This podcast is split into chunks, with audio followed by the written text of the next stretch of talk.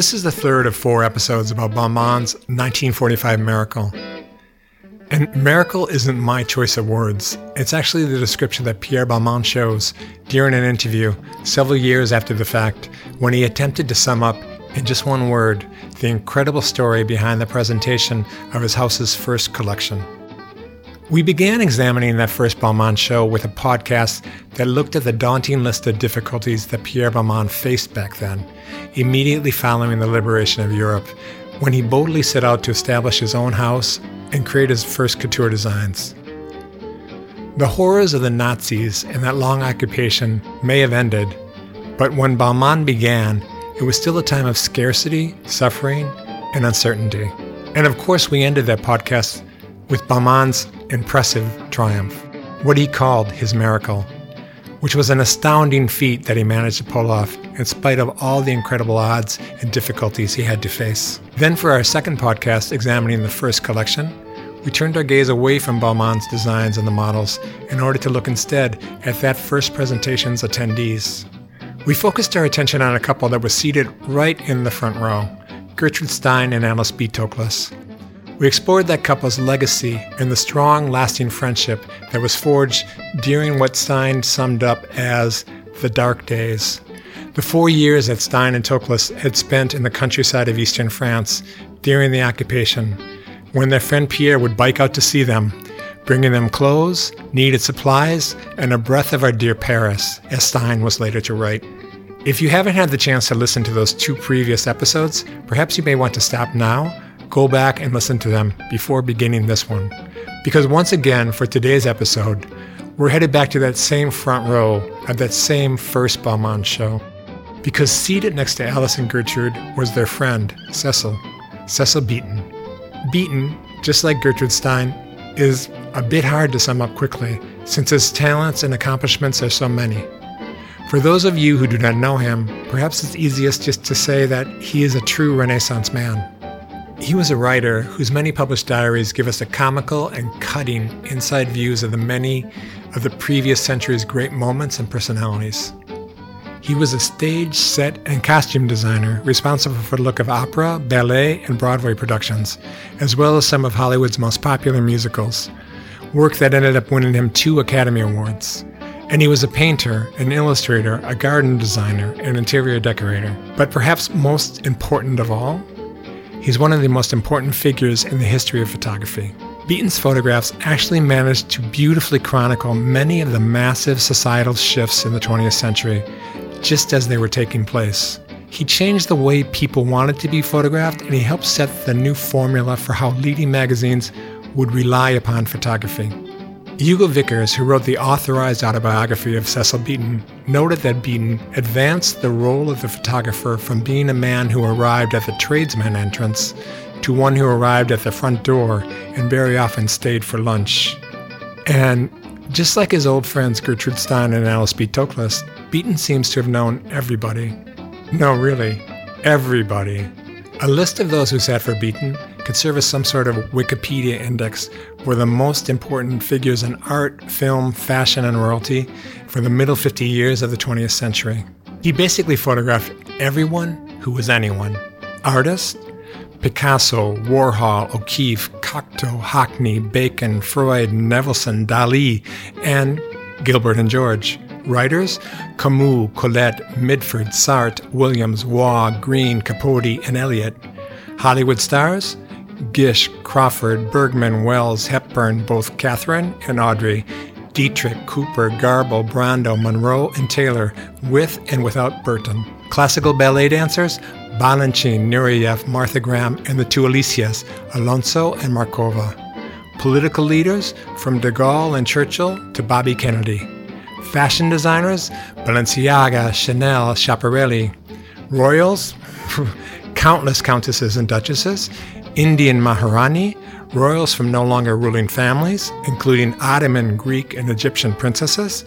But Beaton was also the choice of the British royals, shooting many members of that royal family, beginning with the Queen Mother in 1939. And of course, he shot Grace Kelly, as well as her daughter, Princess Caroline. Singers? Garland, Callas, Jagger, Sinatra, Streisand, and Birkin, with and without Gainsbourg. Socialites? Every single one of them, multiple times, because from a very young age, Beaton was always completely devoted to both capturing and being a part of the ever evolving social scene. Decade after decade, he was determined to capture whoever might be that particular moment's movers and shakers, from the jazz age's it girls to the mid century's women who lunch. And it's those society connections in particular that are important for this part of our Balmain story. Today we'll explore how Beaton, after being presented with Pierre Balmain's fresh new silhouettes, what Alice Toklas defined as a new French style, immediately began spreading the news about Pierre Balmain, making sure that all of his society friends heard it first from him, that Paris had a new young fashion star that they needed to be aware of.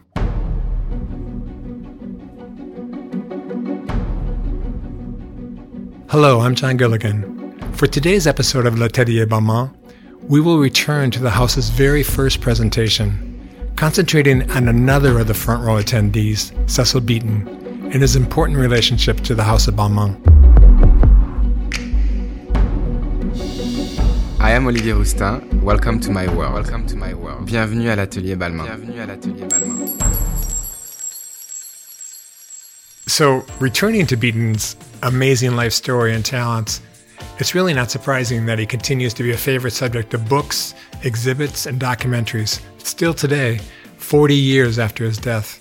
Author and film director Lisa Immordino Vreeland has shown herself to be very much at home with this past century's fashionable greats like Cecil Beaton. Over the past 25 years, she has written books and directed prize winning documentaries, but some of the most talented forces in art, creation, and fashion in our modern age, including Diana Vreeland, Peggy Guggenheim, Truman Capote, and Tennessee Williams. Her third film and her second book, both titled Love Cecil, focus on Cecil Beaton.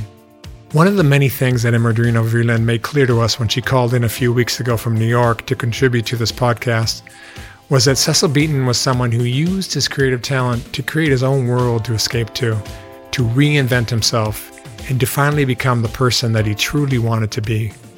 I'm really attracted to the idea of reinvention, and Cecil Beaton embodied every aspect of the idea of it. And this is especially when I'm making films. And, you know, the 20th century is rich with so many influential and creative characters. Yet Beaton found his own path and created his own niche in history. You know, he knew the world he wanted at a young age and created it for himself. And when I started the process of research for the feature documentary film I made, Love Cecil, I frequently returned to the same question of Beaton about how could somebody like that be so versatile and proficient at so many different art forms? He was a consummate artist, freely crossing over so many different artistic fields with a facility that is rare even today. And his drive was powered by his imagination and he seemed you know perennially on the move, improving himself and looking for something new. And you know, I discovered at the very end that you know, Beaton for Beaton, life was really a stage that he felt that he could completely create a stage for himself, which was his life, and he created for everybody to become part of it. And this was something that was so deeply rooted in Beaton because let's not forget that from a young age, he knew he wanted to be something else. And this goes back to this idea of reinvention. You know, he always felt consistently throughout his life that he had very little talent, but his little talent embedded with a lot of ambition is really what and made him advance so much in life you know, he had this omnivorous drive, and it was really difficult to understand where, for him, his life in art stopped and where his real life began. John Freeman, in his you know famous BBC talk show series, uh, Face to Face, when he interviewed Cecil Beaton, Beaton said, I wanted to be able to demonstrate that I was not just an ordinary person. And I think that is just so much the root of who Cecil Beaton was. In England in the 1920s, one could spot the beginnings of new possibilities of social mobility that would have been unthinkable before the First World War. And Beaton, born into a comfortable upper middle class household, was determined to rely on his artistic talents and his larger than life personality to further his burning ambition to become part of the world that he was drawn to the fashion, glamour, and gilded lifestyle of the youthful aristocrats and celebrated socialites of England's highest upper classes. Beaton was a key part of 1920s bright young things. This carefree and privileged small group of young aristo bohemian friends led the most glam life possible. It was a life filled with glittering frivolity, all night dancing, and a whole lot of cocktails and drugs. They've been summed up as being the reality stars of their day. Many had no real need to work due to their inherited wealth and privilege. Their fame was guaranteed by the newspaper society columnists who were hungry for pretty images and juicy gossip. So Beaton made himself a member of the Bright Young Things, and he was one of the few middle class interlopers who was actually able to cross over class lines. And he also became the more or less official photographer of this ephemeral grouping of hedonistic young and affluent Brits. Beaton's now famous portraits of that moment capture the Bright Young Thing's inventive and ultimately empty world of non-stop performances and elaborate role playing. And as Immordino Vreeland makes clear, Beaton's entry into the Bright Young Things was a pivotal moment in his career. I think most people know that you know Cecil Beaton from a young boy wanted to be he had this pursuit to be in a higher social class. He all of a sudden realized by age eight that you know, he, you know, he didn't want to go into the timber business like his father, and he had other uh, visions of what his life should be. And from a young um, age, he decided to pursue this on his own, and he was sending in these portraits that he would take of his sisters and his mother into different social magazines, and he felt that that was all part of the uprising, and he had to really have a hand in all of that to make to be successful. And when the bright young things, which um, when he was welcomed within this group, it was such an important moment for him. You know, the the most important figure uh, was Stephen Tennant, and when Stephen Tennant befriended Cecil Beaton, he really felt that his life was going to take off. And in fact, it really did because it not only took off socially, but it took off creatively because all of a sudden Beaton was being commissioned all of these portraits. And, you know, these, these are these really wonderful portraits of all these different personalities. But it was this was a really pivotal moment in his life, and um, and it was something though that it was pivotal for many reasons, but you know, let's not forget that the Bright Young Things was really there were people from important British families.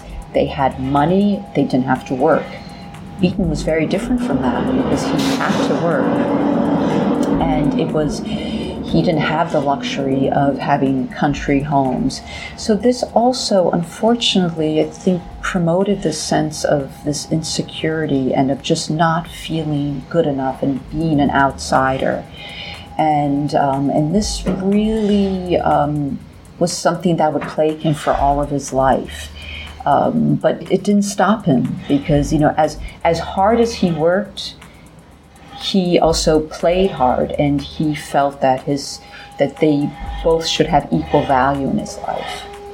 But let's you know the bright young things in this period of his life was really important because this helped instill this idea that he was the ultimate connector to people. And this is really where all the seeds were planted for that Beaton's lifetime drive to connect and create was ultimately one of the reasons that he was able to leave behind such a legacy. That drive helped build his incredible reputation, drawing more and more of the famous and connected toward him, since many seemed to believe that Beaton could reflect and perhaps strengthen their aura of glamour as well as their social standing. His chronicles and portraits of the social life to which he was devoted remain fascinating today because he was always determined to capture each subject's unique charisma and spirit. Beaton, as Lisa Immordino Vreeland's documentary makes very clear, was a chameleon. He seemed to possess that extra bit of intelligence needed to always be among the first to recognize the distinctive spirit of each new age, pushing him to find the undiscovered talents and to change with the tides.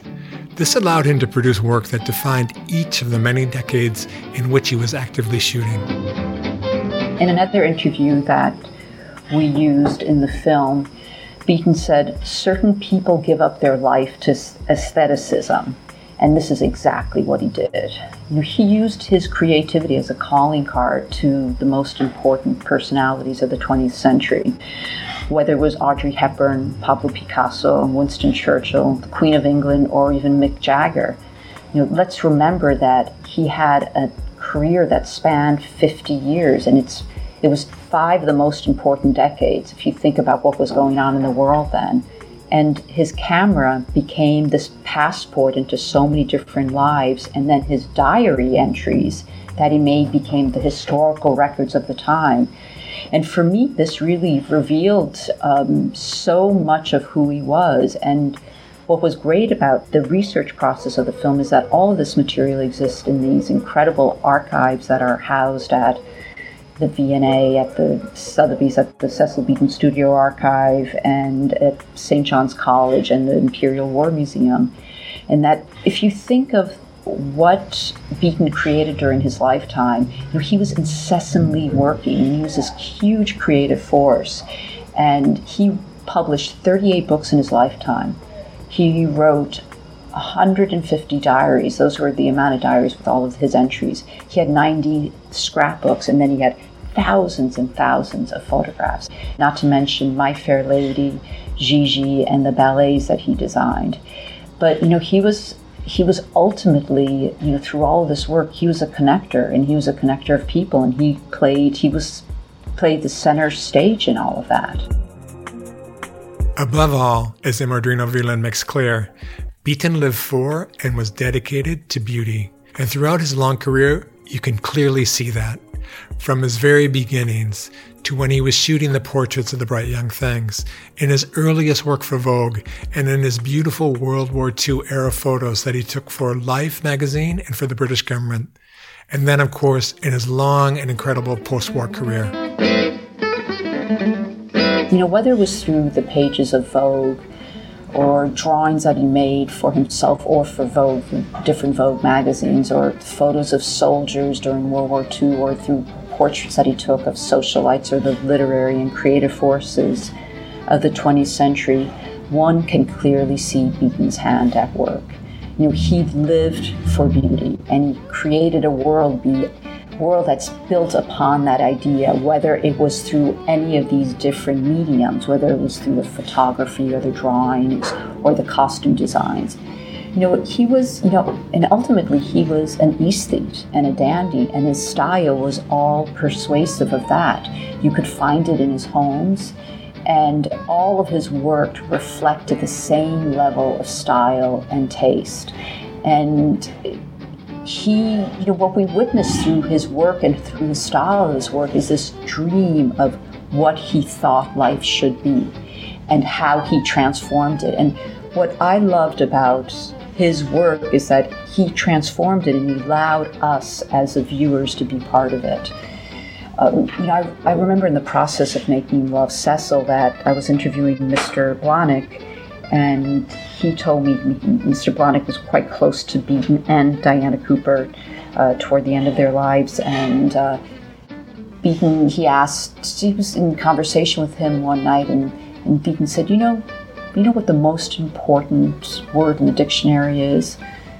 And of course, Mr. Blahnik said no, and, and the word was beauty. So beauty for him was the most important word, and think about what an incredible dream and privilege it was to be able to live a life where your most important priority was pursuing the quest for beauty in everything you did. So it's, it's a thought that I often think about, Beaton. Okay, so once again, let's return to that 1945 presentation of the very first Balmain collection where Beaton was seated in the front row next to his friends Gertrude Stein and Alice B. Toklas. It's no surprise that he was there, since Cecil Beaton had a very long relationship and deep friendship with the couple.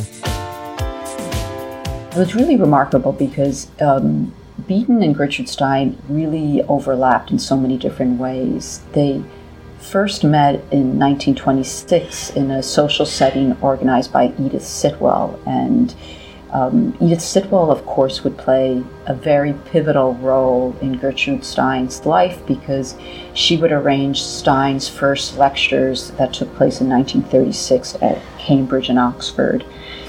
But, you know, there was a milieu that Beaton was a part of, and of course the milieu included Edith Sitwell and her two brothers, Lord Gerald Berners, Pavel Tchelitchew, uh, Francis Rose, uh, and then in Paris, Bebe Berard and Jean Cocteau. And this was all this kind of very insular world that they became a part of together. And um, the way that, you know, Beaton also, he photographed Gertrude Stein and Alice Toklas four times. But you know what was even more remarkable was this was this friendship that developed between Cecil Beaton and Gertrude and Alice. You know, there were lots of letters that were written, and I actually had a chance to read a lot of those letters when I was doing the research for Love Cecil. Um, and there was it was an exchange, and it was you know they they validated each other. They were concerned for each other, and there was a lot of thoughtful writing that Beaton. Know, he was very concerned for them during the war. He hadn't heard from them. There was a, a gap of three years that, of course, that you know no letters were received, no letters were sent out. But you know, there's an important stylistically in the photographs that Beaton took of Gertrude Stein and Alice B. Toklas, it's important to understand that you know they were not glamorous like most of Beaton's typical subjects, and um, he wanted to you know I, I guess more than anything, Beaton could not see Gertrude Stein without Alice B. Toklas. He wanted to capture the affection and love that they had for each other. You know, this was not his typical approach to portraiture. He wanted to photograph them as a couple, and he really wanted to articulate the relationship they had. And you can see this kind of love and trust that they have for each other through his images, which is really not typical of, of his work. Now, I would say the you know the last portrait, which was done in 1945 at their apartment, um, Saint Rue Christine, was really you know you could see the war, the effect that the war had on Gertrude. And um, she was also very sick at the time. Nobody knew that, of course, um, because she, she was lost very quickly. And within two weeks that she was diagnosed, she was gone. But you can see that there's a sadness. There's just the fact that you know there were the wear, the physical wear that the war had on both of them is really seen those, in those images. And Stein's infamous narcissism seems to have been perfectly matched by Beaton's own very difficult personality.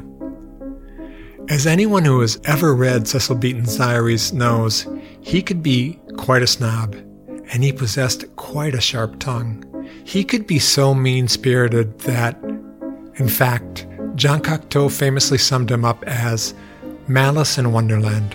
There's another characteristic that both Beaton and Gertrude had in common. They tend to lose friendships. They tend to get into, uh, you know, just misbehave in some way, and they they both had the habit of making enemies throughout their lives. You know, but Beaton, it, for Beaton, it was really over his insecurity, and he just never felt good enough. And for Gertrude Stein, it was the opposite because she always felt that she was grander than everyone else. But this was just a funny similarity that I found in their personalities.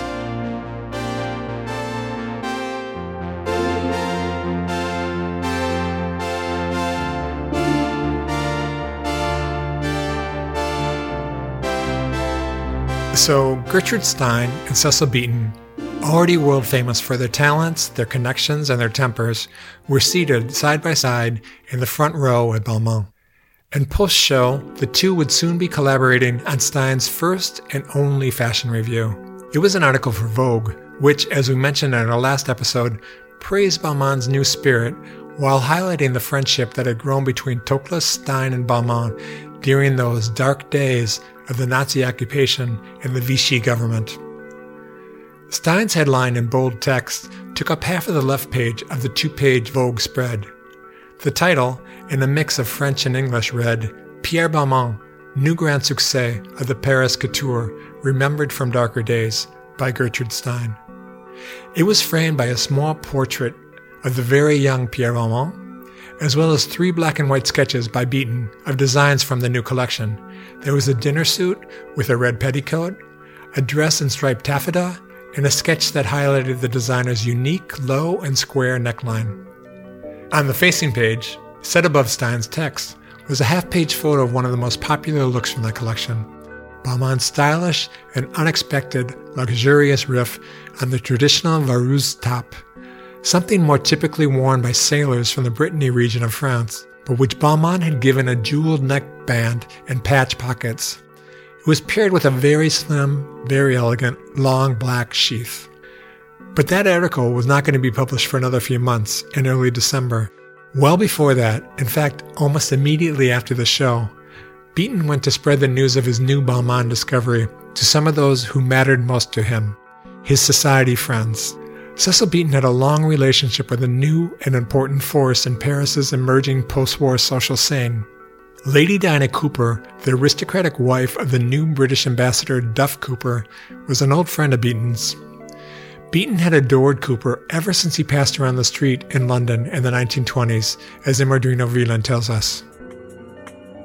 So Diana Cooper was the daughter uh, of the Duke and the Duchess of Rutland, and she was, you know, a, a legendary society figure, and she was also a great beauty and an actress. She had all the qualities that Beaton loved, and they had a lifelong friendship.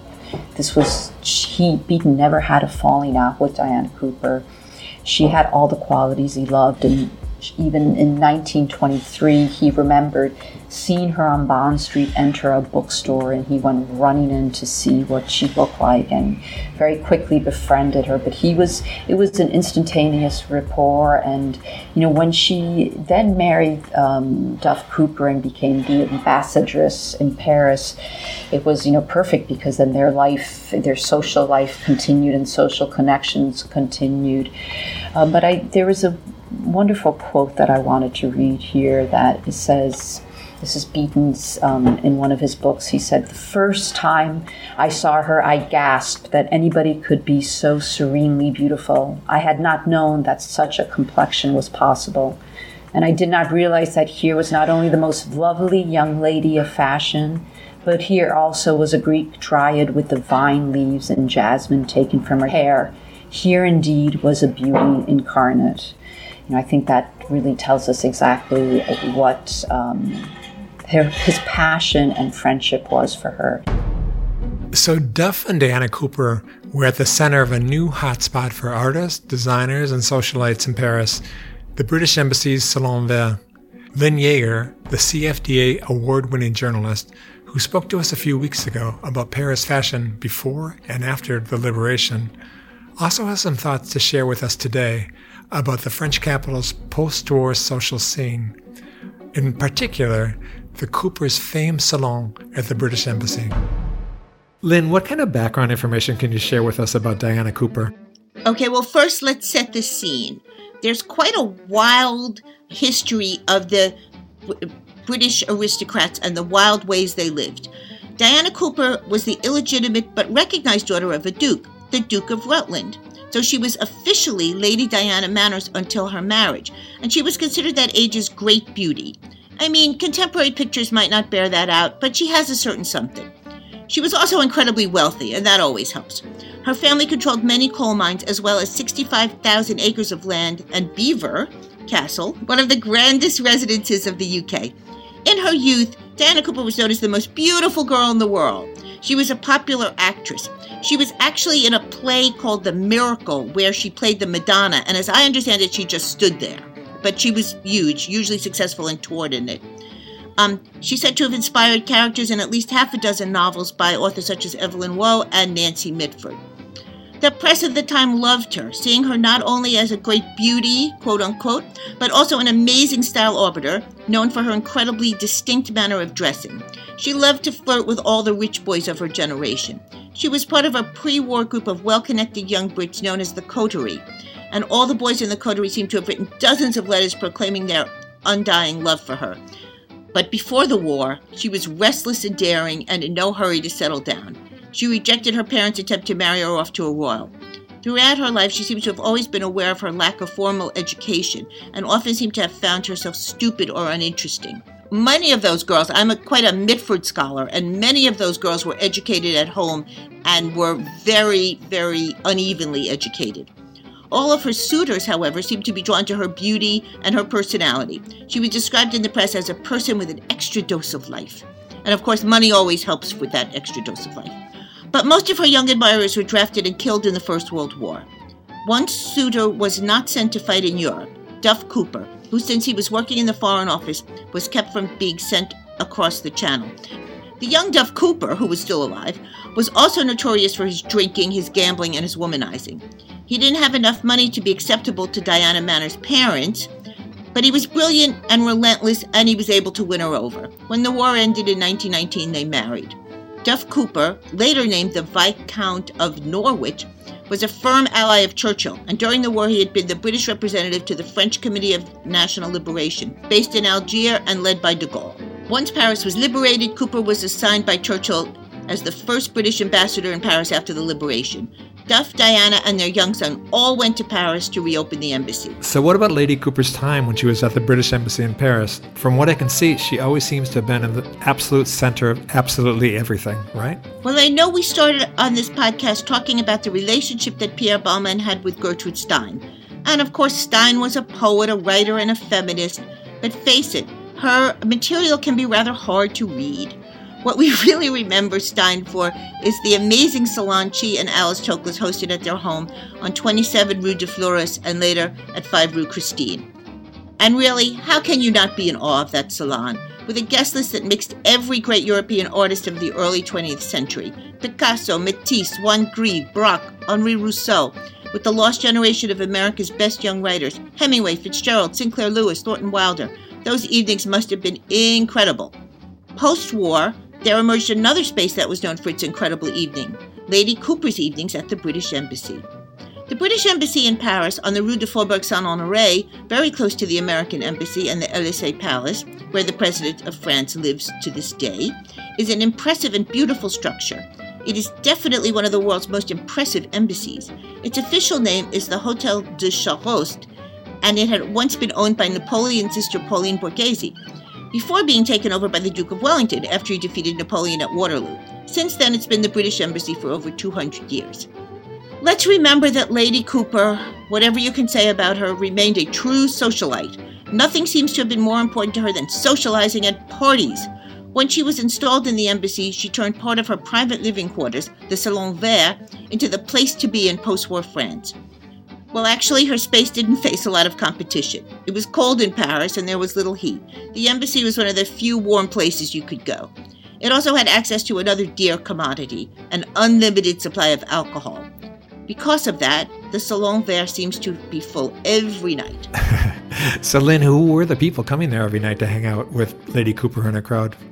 Well, if you're looking for the types of writers and artists and assorted smarty pantses that Stein would host, you're going to be a little disappointed.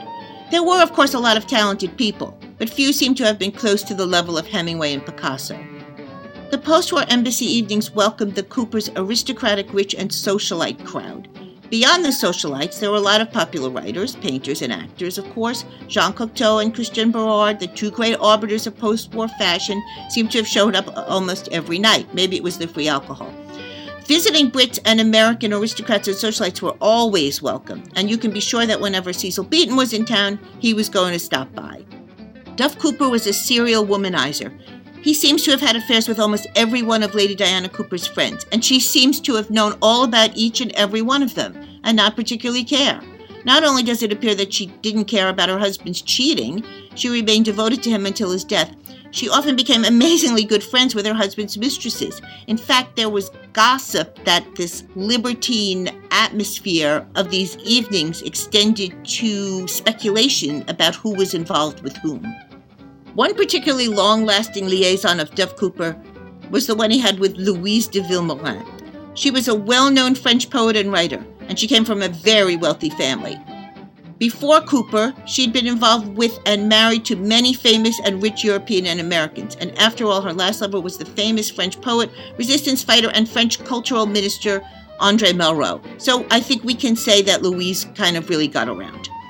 During the years that Duff and Diana were stationed in Paris, Louise would stay at the embassy for long periods of time. The Cooper's son, the writer John Julius Norwich, who once described de Vilmorin as one of the most fascinating women I have ever known, explains that she functioned as the queen of his parents' popular evenings. So, Lynn, when Cecil Beaton heads over to the Salon Vert after the Balmain show, he's basically bringing news of Paris's new star designer and all how he feels about that incredibly successful first presentation to some of his society buddies like the Coopers, Christian Berard, Louise de Vilmorin, and all of the other well connected friends who might be there with them, right? Yes, uh, just like Beaton, they all seem to get interested very fast in making sure that all their society friends learn from them about Balmain as well. So soon, with the urging and planning of his new BFFs, Lady Cooper and Cecil Beaton, Pierre mm. Balmain was sent on his way to mm. London to meet the aristos, royals, and society fixtures that Cooper and Beaton felt that Balmain simply had to know. It's interesting to note that in addition to being the center of her new Salon Vert social circle, there's another thing that Diana Cooper seems to have really loved about her new position as Britain's Parisian ambassadress. It gave her the power to come home wearing all the new couture creations that almost all of her London friends had no chance of buying. Because the real tragedy of the Second World War was that it was difficult to get these clothes. When she returned to England, she made sure to be all decked out in the latest Parisian hat, scents, and couture. For most of her British friends, even if they somehow had the available cash, there were very strict currency restrictions imposed after the war. They had a very tough time purchasing Parisian couture. While the situation may not have been as bad as across the Channel, the post war economy in Britain was far from great, and most women in London really couldn't dream of paying full price for the luxury of a couture import. And may I just say that most women in London were not worrying about the luxury of a couture import. But there were some were, and these are the ones we're discussing today. I mean, obviously, it was already expensive enough, but the addition of new, very steep set of post war import duties in Britain pushed prices even higher. Nancy Mitford was pretty straightforward about her own ethics free solution. In order to escape any customs duties, she suggested selecting dresses in Paris and arranging them to be brought over in the bag of some hmm. South American diplomat. And that, as I understand it, that was known as a diplomatic pouch. Uh, most others were forced to find other ways of wearing the latest fashions sewing their own outfits using British textiles and Vogue patterns, or selecting from the licensed couture copies that were produced by London stores like Liberty of London. But the common complaint among all the ladies who continued to lunch was that any British produced copies were far from ideal, since they clearly weren't relying on the best fabrics, and most importantly, they couldn't match the quality of a Paris creation, simply because the craftsmanship could not possibly be at the same level. And Nancy Mitford, in her w- wonderful book, Love in a Cold Climate, actually talks about this and about how their little local dressmaker whips up their creation for the debutante ball and how and what what pale copies of the originals they were. Hmm. But people still love to dream. And anyway, all the London witchy riches seem starved for some Paris couture after so many years of going without due to the war. And again, may I say that the tragedy of the war, I cannot overemphasize how terrible the situation of being deprived of couture really was. Beaton and Cooper seemed thrilled with their discovery of the new star of the couture, and they made sure that they were going to be the ones that got to introduce Pierre Balmain to their circle of couture-hungry London society friends. So, how did Pierre Balmain's trip to London go? Well, it looks like Beaton and Cooper arranged for him to be invited to the premiere of their friend Vivien Leigh's newest film, and then to the post-premiere dinner party afterwards, where Balmain writes that the members of the highest strata of society crouched on cushions at the feet of Lady Diana Cooper and listened overwhelmed to Francis Poulenc playing the piano score of his ballet Les Biches. In London, uh, Balmain spent a lot of time at the Dorchester Hotel, a lovely place to spend time, I, I might add, where many of the upper class had relocated during the war because of the hotel's famed safe and comfortable bomb shelters. Oh. Longing for couture and a safe and comfortable bomb shelter. What a way to sit out the war. He would meet Beaton and Cooper's friends at Lady Cunard's suite, which was filled with Marie Laurencin paintings, the same artist who had painted one of Gertrude Stein's favorite portraits of her dog, Basket. Beaton also introduced Balmain to the Duchess of Kent and got him tickets to the revival of Oscar Wilde's Lady Windermere's Fan, which was that season's big theater success, and for which Beaton had designed the costumes. In London, Balmain was also introduced to Daisy Fellowes, the half American, half French socialite, heir to the singer sewing machine fortune and Paris editor of Harper's Bazaar. Daisy had been the epitome of chic before the war, when Beaton and others celebrated her as a style icon. And speaking for myself as a style icon, it's a wonderful thing to be. Her great wealth allowed her to be always covered with an amazing quality of jewels. Me too. And her distinctive personal style inspired Chanel and Schiaparelli. Well, maybe not in my case. In fact, Schiaparelli claimed to have invented the color shocking pink just for her, and Daisy liked to wear it often.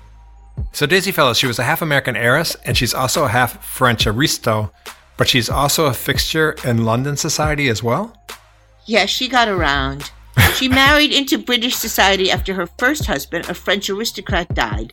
The salacious rumor, which the Daily Mail uh, was very happy to share and reprinted a few years ago, was that Daisy had caught her first husband, the Prince Jean de Broglie, a lot of princes here, in bed with the chauffeur. Oh. And whatever the truth may be, it looks like that first marriage had probably already fallen apart by the time the prince died of the Spanish flu in 1918 because, although she might have remained married to the prince, it looks like Daisy managed to have a whole lot of fun, even before she became a merry widow. Mm. She had a hmm. few scandalous affairs before marrying her second husband, the Honorable Reggie Fellowes. Reggie was rich, a banker, and the son of the Baron de Ramsay. That meant that he was related to Winston Churchill, through the Duke of Marlborough. And we should note here that Daisy had been very intent on having an affair with the young Winston before she settled on his cousin. In any case, Churchill seems to have demurred. And even after the second marriage, Daisy continued her series of affairs, and among her lovers was, big surprise, Duff Cooper. Huh. Daisy was one of Duff's many mistresses. They are said to have enjoyed a 17 year long affair. And of course, Diana Cooper seems to have known all about it, and, as she normally did, she became even closer friends with Daisy once that affair began. In fact, Daisy famously gave Diana this priceless advice on how to guarantee that her many social gatherings were always a success. We're going to share this with you today so that your social gatherings will always guarantee to be a success as well. According to Daisy, the secret of a good party was to just pour some Benzedrine into the cocktails, darling. For our younger listeners who may not know what Benzedrine is, it's an amphetamine, or you can substitute any kind of upper you like to follow this advice. But don't, because that isn't nice. And it's totally illegal, and we don't do this. and whatever other extracurricular hobby she might have been dedicated to in England, Daisy was clearly better off staying in London with her Benzedrine cocktail and her Benzedrine friends after the war had ended. Back in post liberation Paris, her daughters were not faring quite as well. One daughter, Emmeline, was in fact sentenced to prison for her collaboration with the Nazis during the war. Hmm. Another daughter, Jacqueline, had an Austrian husband who was accused of betraying members of the French resistance to the Nazis. So Jacqueline, who, get this, claimed to have no idea that her husband was a spy, ended up facing a much quicker judgment and sentence than that of Emmeline. The épuration sauvage, the infamous post war mob pursuit and retribution against wartime traitors.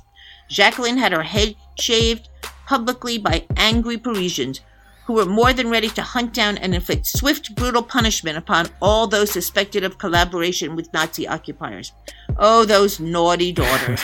they should have opted for the Dorchester and those comfortable bomb shelters hmm. with a Benzedrine cocktail. But no, they were probably ensconced in the Ritz with some of those other people. So, can you tell us if Pierre Balmain managed to land any interesting commissions while he was in London? After the great success of his first show, Balmain's new fame helped him land one of the most coveted new commissions of post war London. He was hired to create the fabulous wedding dress and bridesmaid gown for the marriage of the season, the London wedding of one of the it girls of the moment, Stella Carcano, to the Viscount Ednam.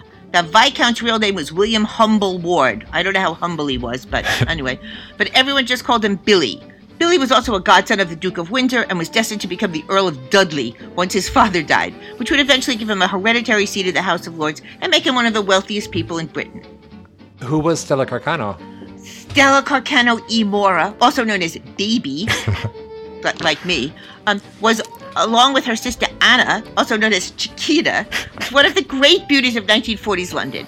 Their father was the Argentine ambassador, and they came from a lot of money, and they probably had access to a diplomatic pouch. Um, as a 20 year old, Baby began an interesting friendship and eventually what appears to have been a several year romance with a very young and handsome John F. Kennedy.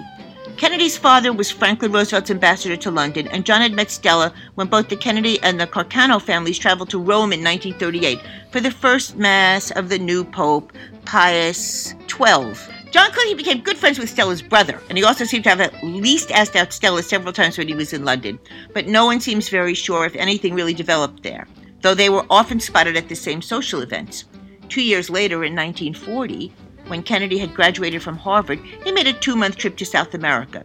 He was met by the Carcanos in Buenos Aires, and they drove him to their enormous ranch known as San Miguel in Ascochinga, which is north of the city of Cordoba in western Argentina, if you were wondering. Kennedy celebrated his 24th birthday with Stella and the rest of the Carcanos at their ranch. At some point, these two good looking young people seem to have started a romance, either in London or Argentina, and it lasted for at least a few years, as is made very clear in Stella's many letters to JFK, which are now part of his official archive at the JFK Library. Even after Baby married Billy and Jack Jackie, the Carcano Kennedy friendship seems to have continued.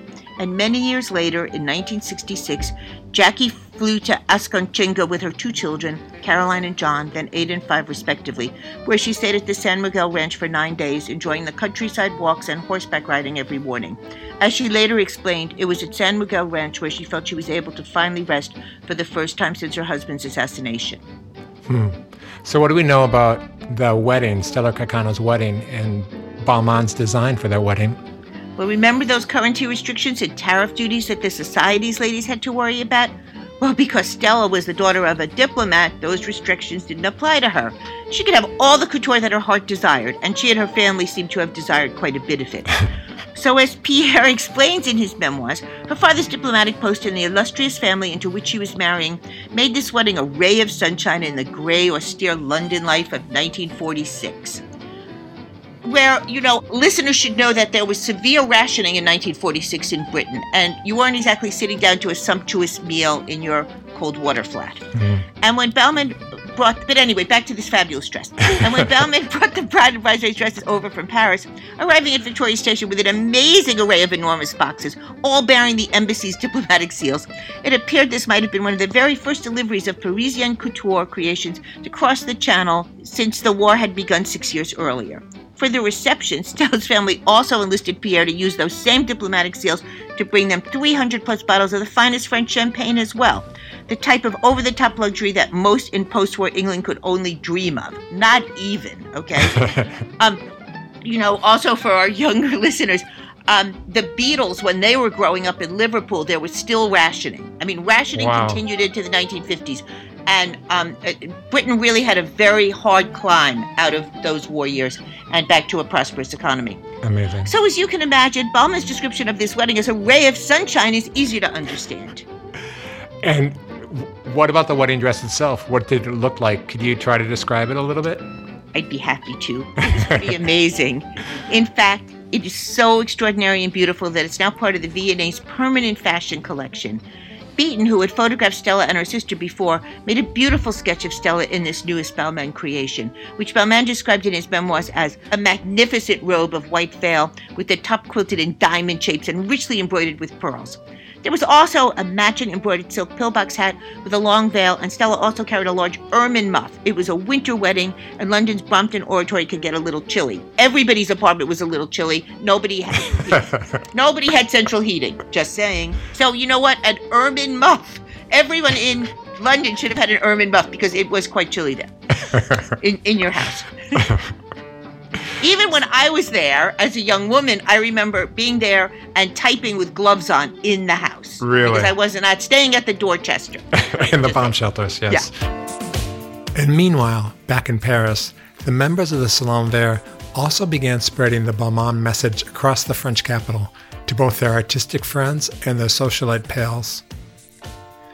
Today, of course, we know that Olivier Rousteing designs for Balmain are a favorite of actors and singers.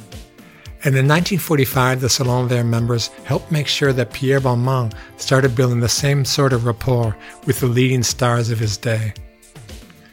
First of all, Louise de Vilmorin, the French poet and writer who was Duff Cooper's mistress and the queen of the evenings at the Salon Vert, definitely seems to be someone who impressed Pierre Balmain. In fact, his 1948 collection was actually inspired by her. Christian Berard, the famous painter and set designer, who was also a fixture at the Salon Vert, also immediately reached out to Pierre Balmain to see if he would be interested in helping design the looks for some of his big French film and theater productions that Berard was working on.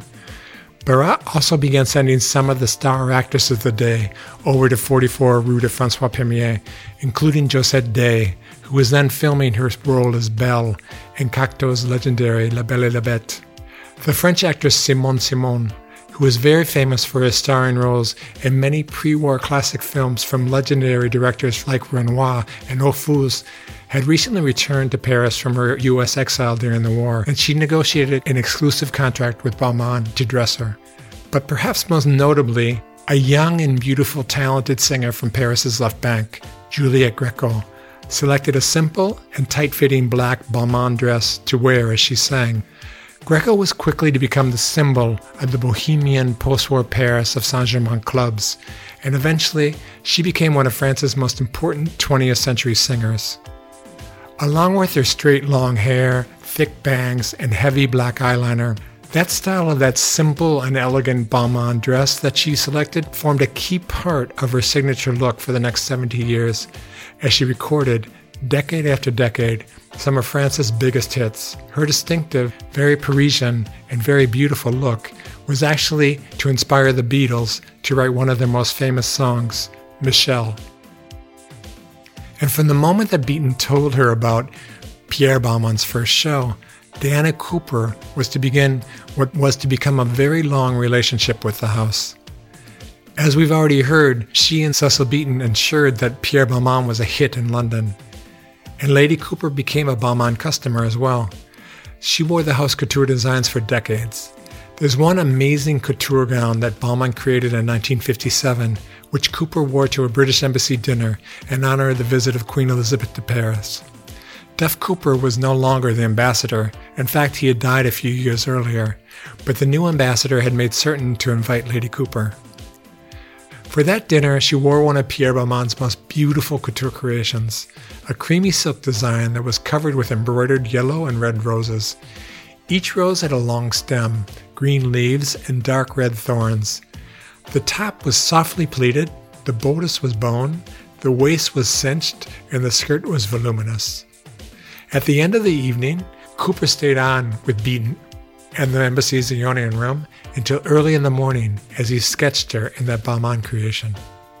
That beautiful couture dress is now part of the V&A Museum's permanent fashion collection, and it formed a key part in the museum's 2007 Golden Age of Couture traveling exhibit, which brought the very best of Parisian post-war couture to museums all around the world. In fact, that Balmain gown was chosen as the cover image for one of that exhibit's catalogs. And just as in London, Paris's rich society crowd listened to their friends Cecil, Diana, and Duff as they sang the praises of Pierre Balmain.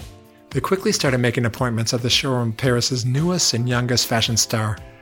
And as Lynn Yaeger points out, one of the first to stop over was a new famous resident of the French capital, a certain American divorcee who had managed to charm a certain king and cause the British royal family more than a few headaches. The Duke and Duchess of Windsor, just saying, had recently been allowed to return to Europe from Bermuda. As you may know, the royal family was a whole lot happier than they were going uh, that they were going to remain in France instead of returning to England, and the Duchess made her way to Balmain's atelier, as did other fixtures of the 16th arrondissement, like the Comtesse de Rochefoucauld and Madame Suzanne Montproust, better known as Proust-Nice. One of the first couture gowns that Balmain sold in Paris was to Ghislaine de Polignac who preferred to be addressed as Princess de Polignac. so, what's the story behind this Princess de Polignac? She's pretty notorious. She really? was very pretty, rich blonde. She was from Biarritz, and she managed to marry quite well. In 1939, when she was just 20, she married Prince Edmond de Polignac. He was from one of France's oldest aristocratic families and related to the royals in Monaco. But they separated just a few years later, and they finalized their divorce once the war ended. After that, there was a court case with the prince trying to ban her from using that royal title, which he probably shouldn't have had either, all those royal titles went away after the war. But anyway, he lost the suit, And she continued to dine out on that title until she died in 2011. And please call me Princess de from now on. her friends described her as a live wire, and more than anything else, she seemed determined to thoroughly enjoy herself.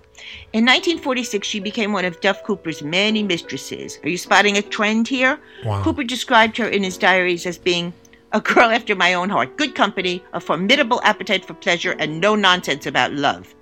After the princess made it clear to Cooper that, having gone through a marriage and four kids, she felt she had done her duty and was determined to move on to concentrate on having a good time, Cooper wrote, I have no doubt she will succeed in doing so. I shall do my best to help her. After both Paris and she were liberated, Ghislaine de Polignac moved into a ninth floor apartment at Paris's Hotel Georges V. And it sounds like she did enjoy herself there. Just like Duff Cooper, Ghislaine seemed to be able to manage more than just one lover at a time. When he was involved with her, he was also seeing a few other lovers. In addition to his wife Diana and the princess, Duff was carrying on long-time affairs with the Mexican socialite Gloria Rubio, who would later become Gloria Guinness, and of course with Louise de Vilmorin. The princess also seemed to be almost as active.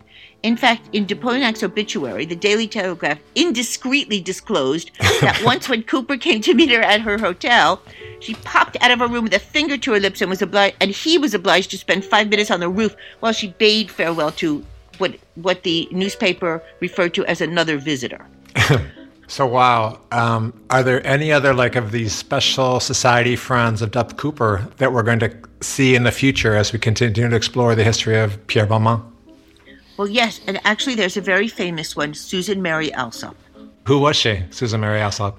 She was yet another beautiful, rich, and smart person, an American who came from one of America's oldest families. She was born Susan Mary Jay, and through her father, she was a descendant of John Jay, a founding father and the first Chief Justice of the U.S. Supreme Court. Her father was a diplomat, and she was born in Rome and grew up in France, South America, and New York.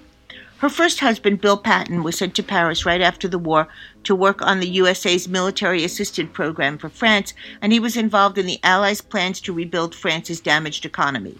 She lived in Paris with Patten until he died in 1960. In Paris, the U.S. Embassy is set close to the British Embassy, and one rainy night, then Susan Patten was leaving the embassy and she almost crashed her bike into Lady Diana Cooper and that near miss changed her life. Lady Cooper ended up being charmed by her and soon invited her and her husband to the British Embassy dinner. A dinner where Diana made sure to seat Susan next to Duff. Within a year or so, it seems that Susan was Duff's newest mistress, even though he was about 30 years her senior. The two seemed to have usually met for their liaisons at different Parisian hotels. And yes, Diana Cooper, following her now familiar MO, soon became the best of friends with Susan. At the same time that Susan was carrying on her discreet affair with Duff. Perhaps it was due to Diana's influence that, just like so many other of Duff's lovers, Susan became a big fan of Balmain at around this time, often purchasing the latest couture from the house. Then, in 1948, Susan found out that she was pregnant with Duff's child. That son, Bill Patten, later wrote a memoir about his mother's elegant deception, was how he put it, which ah. tells how he learned in 1996 at age 47 that his father was Duff Cooper. Well, better late than never. in 1960, after both Susan's husband and Duff Cooper had died, Susan agreed to marry one of her husband's oldest friends from college, Joseph Alsop. Alsop was also from an old waspy family, and he was a very, very powerful man. He was one of the most important journalists of post war Washington, and during the Kennedy presidency, he had great influence on politics and strategy. The rumor is that Kennedy often relied on the Alsop's Georgetown house for his many trysts. Marrying Susan allowed Joe Alsop to hide the fact that he was gay. In that extremely homophobic era, quite a few men like Alsop made the decision to rely on beards, as they were called, like Susan, since in journalism and politics at that time, being both gay and powerful was a combo that was highly unlikely to work out. In Washington, Susan quickly remade herself into that capital's version of Lady Diana Cooper. Frequently wearing couture designs from Pierre Balmain, she ensured that the Alsop's Georgetown house was the most absolute center of the new social scene in a city that was being completely transformed and energized by the arrival of the young and glamorous Jackie and John Kennedy.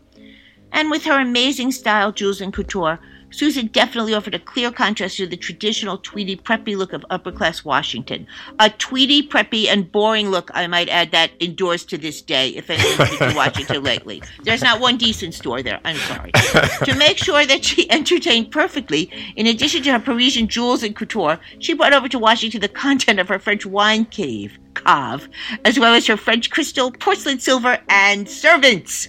Her dinners, filled with all the leading politicians, diplomats, journalists, and artists, were the settings where bargains were struck and alliances formed, which helped gain her the title of the Second Lady of Camelot. The First Lady of Camelot is Jackie for younger listeners, and Camelot was a musical about a mythical kingdom that was on Broadway in the 1960s and I think later was maybe a movie. Whenever she was asked her secret was, she'd say that she learned the trick for a successful evening from her friend Lady Cooper. Just give him plenty of booze and hope it will go. I uh-huh. guess without the amphetamine added.